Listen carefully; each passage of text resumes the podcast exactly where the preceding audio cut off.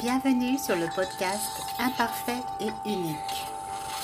Tu es un adepte du développement personnel et des dernières tendances et pourtant tu as l'impression qu'il y a quelque chose qui manque, que tu n'es pas assez. Et si toutes ces approches n'étaient pas applicables à tous Et si certaines n'étaient pas adaptées à toi, à ta façon de fonctionner, à ta façon d'interagir avec la vie? Et si le but n'était pas de te développer, mais d'abord de t'accepter d'approfondir qui tu es, de t'incarner pleinement. À l'aide du design humain, je te donnerai de nouvelles perspectives sur les approches du développement personnel et te donnerai les pistes pour t'aider à savoir si c'est bon pour toi ou pas et de quelle façon tu peux le faire pour toi. Je suis Manuela, coach et passionnée de design humain. Bonne écoute. Bonjour Bienvenue sur ce nouvel épisode de Imparfait et unique. Aujourd'hui, je vais vous parler du sujet de l'heure, du mois plutôt. Il s'agit donc des relations amoureuses. Je vois ça un petit peu partout là, euh, sur les réseaux sociaux, euh, puisque c'est le 14 février bientôt, on se demande, ok, ah, est-ce que le design humain, ça peut m'aider dans mes relations à trouver la bonne personne, la personne compatible pour moi? Ben, c'est à cette question que j'ai envie de répondre aujourd'hui. Le design humain peut-il nous aider à trouver un partenaire amoureux? Pour faire une réponse courte, j'ai envie de vous dire oui et non. Le design humain, c'est pas une histoire de, compatibilité. On est chacun unique. On peut regarder euh, la charte de deux personnes, même s'il y aura des ressemblances ou des différences. C'est pas ça qui va jouer finalement dans la compatibilité potentielle avec un partenaire amoureux.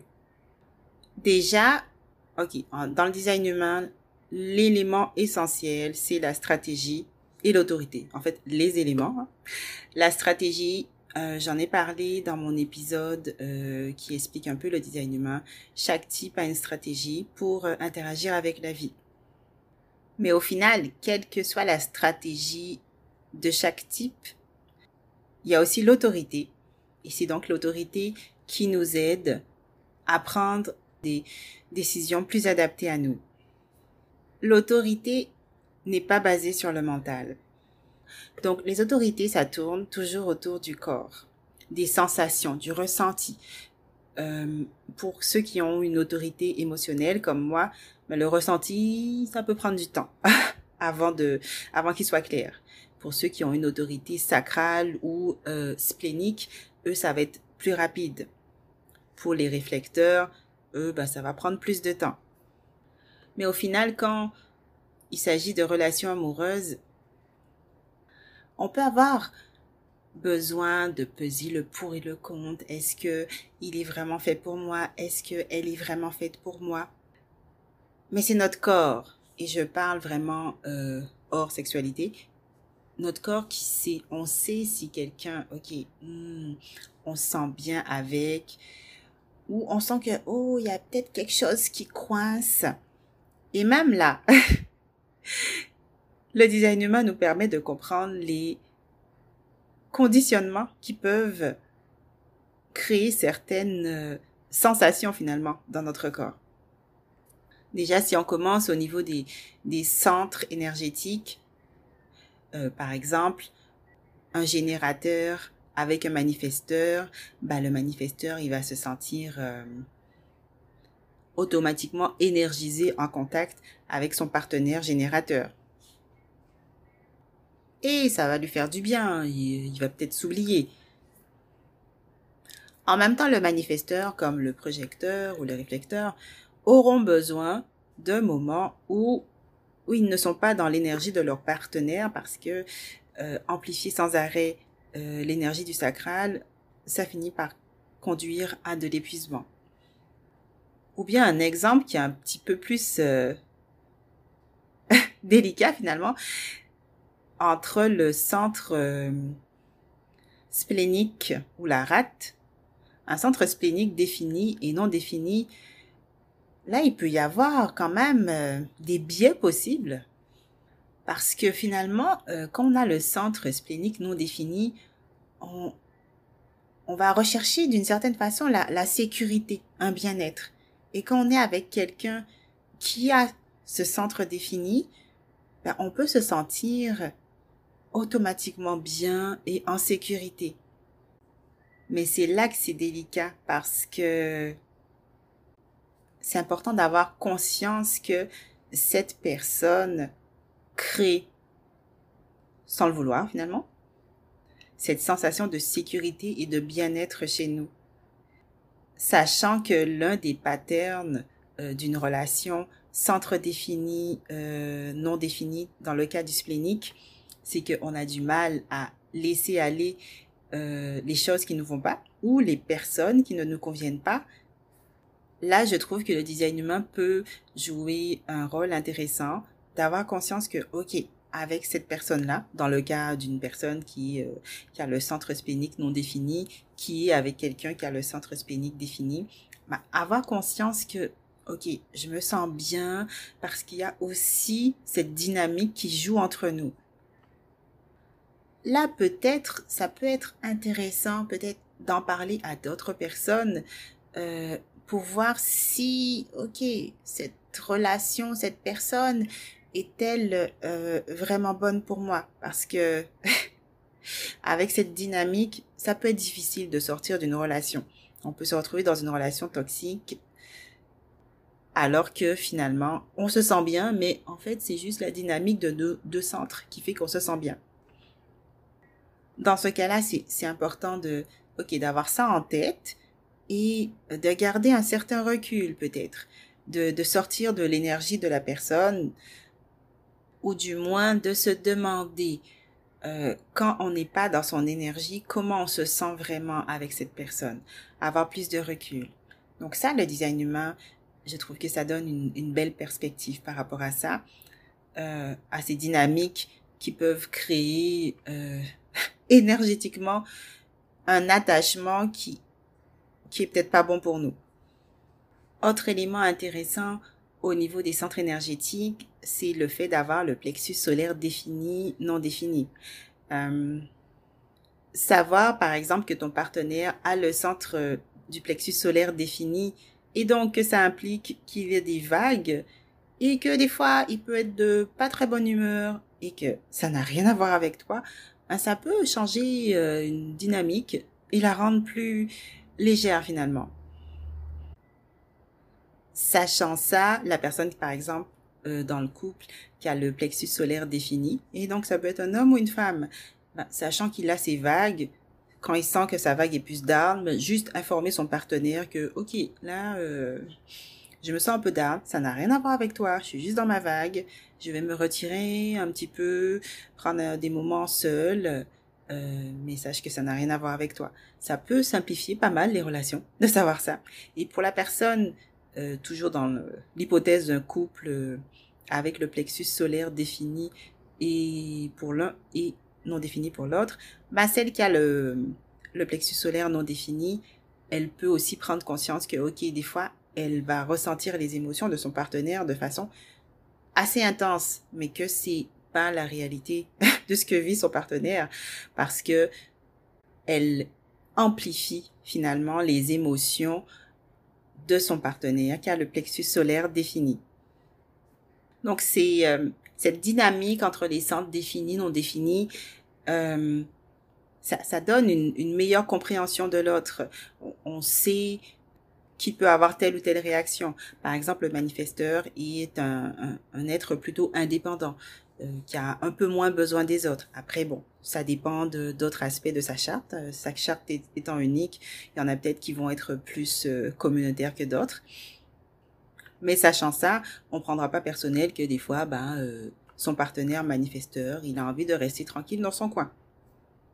Finalement, ça apporte aussi une diminution des attentes, diminution voire. on relativise nos attentes parce que connaissant la, la façon dont la personne fonctionne, globalement, hein, parce qu'on n'a pas besoin d'aller dans le détail de la charte de son partenaire, parce que finalement, trop de détails, tu le détailles. Hein. Ça permet de préciser son besoin finalement. J'ai fait un post là-dessus sur mon compte Instagram sur les attentes. La meilleure façon de ne pas avoir d'attente, c'est de définir son besoin, de savoir qu'est-ce qu'on veut vraiment. Donc pour un, partenaire euh, amoureux, savoir qu'est-ce qu'on veut, qu'est-ce, quel genre de relation on a envie d'avoir avec la personne. Et nos besoins peuvent être compatibles avec n'importe quel type, n'importe quelle, euh, quelle charte finalement. À partir du moment où on sait ce qu'on veut, les, les valeurs qu'on, qu'on a en nous, peu importe finalement la charte de la personne. Il y a aussi un autre aspect qui peut jouer euh, dans la dynamique euh, d'une relation amoureuse, ce sont les définitions. Il y a cinq définitions. Donc les définitions, ça concerne euh, les centres énergétiques. Donc c'est les centres énergétiques, la façon dont ils sont reliés entre eux. Donc la définition simple, c'est lorsque tous les centres définis de la charte sont connectés entre eux. La définition double, c'est quand il y a deux groupes de centres définis d'un côté et de l'autre, mais qui se parlent pas. Dans la définition triple, là il y a trois groupes de centres qui sont pas connectés les uns aux autres. Dans la définition quadruple, qui est très rare, euh, là c'est quatre groupes de centres qui ne qui fonctionnent indépendamment les uns des autres. Et dans l'absence de définition, ça concerne le réflecteur, il n'y a aucune définition quelqu'un qui a une définition simple est assez indépendant. Ceux qui ont une définition double, donc ça veut dire qu'il y a deux groupes de centres euh, qui fonctionnent de façon indépendante. Les gens qui ont cette définition double vont avoir tendance à chercher inconsciemment, énergétiquement et inconsciemment, la personne qui permet à leurs deux groupes de centres de fonctionner ensemble, d'être connectés les uns aux autres. Donc souvent dans la charte, on va voir qu'il y a une porte ou plusieurs qui permettent à ces deux groupes de centres de se connecter ensemble. Ça fait que les gens qui ont euh, cette définition ont souvent tendance à être assez fusionnels. Une fois qu'ils ont trouvé la personne qui vient combler l'écart qu'il y a entre leurs deux groupes de centres définis, la relation peut devenir très fusionnelle. Comme avec le centre spénique dont j'ai parlé au début euh, de cet épisode, il faut être conscient de ça, que on cherche la fusion.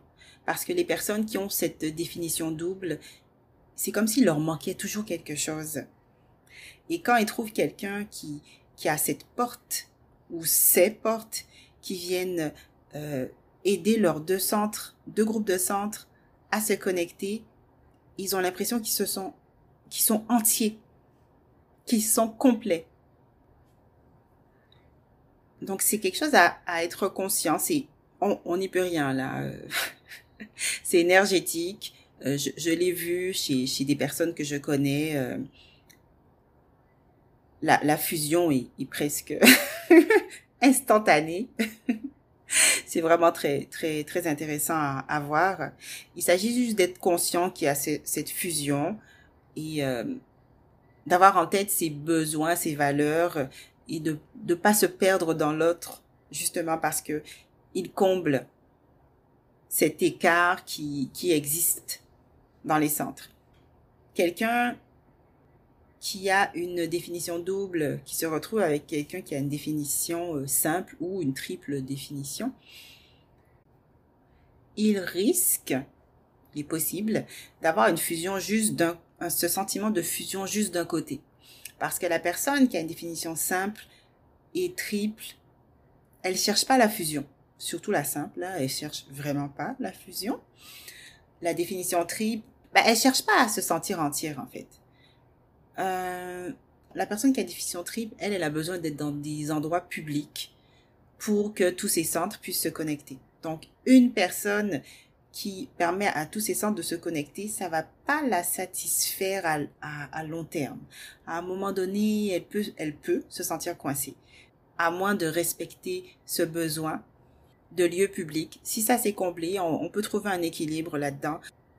Mais ce que je veux dire, c'est que surtout, euh, quelqu'un qui a une définition euh, double et qui se retrouve en couple avec quelqu'un qui a une définition double, la fusion est vraiment forte, mais quelqu'un qui a une définition double, qui se retrouve avec quelqu'un qui a une définition simple ou triple, il n'y aura pas le même sentiment de fusion de l'autre côté. Donc c'est important de garder ça en tête, d'en avoir conscience finalement. On peut aussi prendre en compte les profils. Les profils, c'est donc ça décrit la personnalité euh, consciente et inconsciente finalement de l'autre. C'est sûr qu'on va pas non plus choisir quelqu'un en fonction de son profil parce que ce qui est beau dans la vie, c'est quand même la diversité. Mais connaître notre profil et celui de l'autre, ça peut nous aider aussi à, à mieux le comprendre. Par exemple, moi, mon profil, c'est un profil 1-3. Ça veut dire que je suis curieuse, ascendant expérimentateuse. c'est une autre façon de dire les choses, mais c'est investigateur, martyr. Euh, moi, j'adore poser des questions. C'est pas pour rien que je suis coach. J'aime poser des questions. Tout le monde n'est pas comme ça. Parce que les gens qui n'ont pas de 1 dans leur profil ou qui en ont pratiquement pas dans leur charte, ben, ils vont peut-être pas aimer te poser tant de questions. Alors, je me suis rendu compte que j'avais cette attente des fois que on me pose des questions. Oh, ben en fait, tout le monde n'a pas ce besoin de poser des questions. Donc ça m'a euh, ça m'a beaucoup aidé de me dire ça. Ça m'a rassuré. OK, c'est vrai. Je tout le monde n'est pas comme moi là, à aimer poser des questions ou ils le font différemment. Ça veut pas dire que la personne ne s'intéresse pas, c'est juste que elle va le faire à son rythme ou mais ça sera pas son but premier comme moi qui adore poser des questions. Donc le profil, ça peut jouer et aussi euh, euh, savoir par exemple que les gens qui ont un 2 dans leur profil, ils ont besoin d'avoir des moments seuls, tranquilles. C'est aussi euh, quelque chose qui va nous aider dans, notre couple, savoir que notre partenaire, il a besoin de moments seuls. Ben, on va respecter ça. On prendra pas ça personnel, parce que finalement, c'est jamais personnel qu'on veut être seul. C'est juste qu'on en a besoin, quelle que soit le, la raison. Donc on se rend compte que connaître le design humain de notre partenaire peut nous permettre de, mieux comprendre l'autre, euh, de mieux comprendre son fonctionnement. Après, l'amour, euh, les sentiments sont indépendants de ça. C'est notre cœur qui va nous dire finalement si cette personne est bonne pour nous, mais avoir conscience des conditionnements potentiels dans la relation, ça peut aider à avoir une vision peut-être plus euh, réel de la personne. Parce que c'est sûr que quand on est amoureux, euh, qu'on a des sentiments pour quelqu'un, on a tendance à l'idéaliser. Donc le design humain, ça permet de garder les pieds sur terre et, d'être vraiment conscient de, qui est la personne, de qui, exactement là, parce que finalement des fois, euh, on ne sait pas qui exactement on est nous-mêmes, même en connaissant notre design humain, mais on a une bonne idée quand même. Après, notre cœur peut choisir d'être avec quelqu'un qui, sur le papier, semble totalement incompatible avec nous, mais c'est parce que on a des valeurs communes, des besoins communs, des qu'on se retrouve sur d'autres choses et qu'on a appris à comprendre l'autre, à comprendre euh, comment il, réagit et que l'amour transcende tout ça finalement. L'important est, de se sentir bien dans la relation que l'on ait une vision commune sur un certain nombre de choses, des, centres d'intérêt communs sur un certain nombre de choses. Et après, ben, on danse avec la vie, on danse avec l'autre et, et on a conscience que euh, les choses ne peuvent pas être tout le temps parfaites et que des fois, c'est une communication authentique qui va nous aider à avancer main dans la main malgré les embûches. Donc si tu dois retenir une chose de cet épisode, c'est que peu importe la compatibilité entre guillemets, je fais, je fais des guillemets mais tu les vois pas, potentiel, euh, l'important c'est de, de, vraiment être à l'écoute de, de ce qu'on ressent de préférence seul ou si on a besoin d'en parler,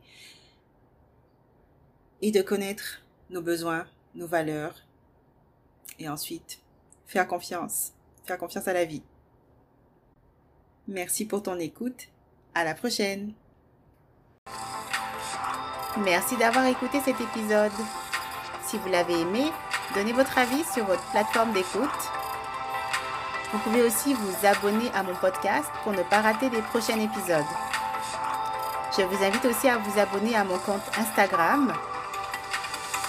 Merci, à la prochaine.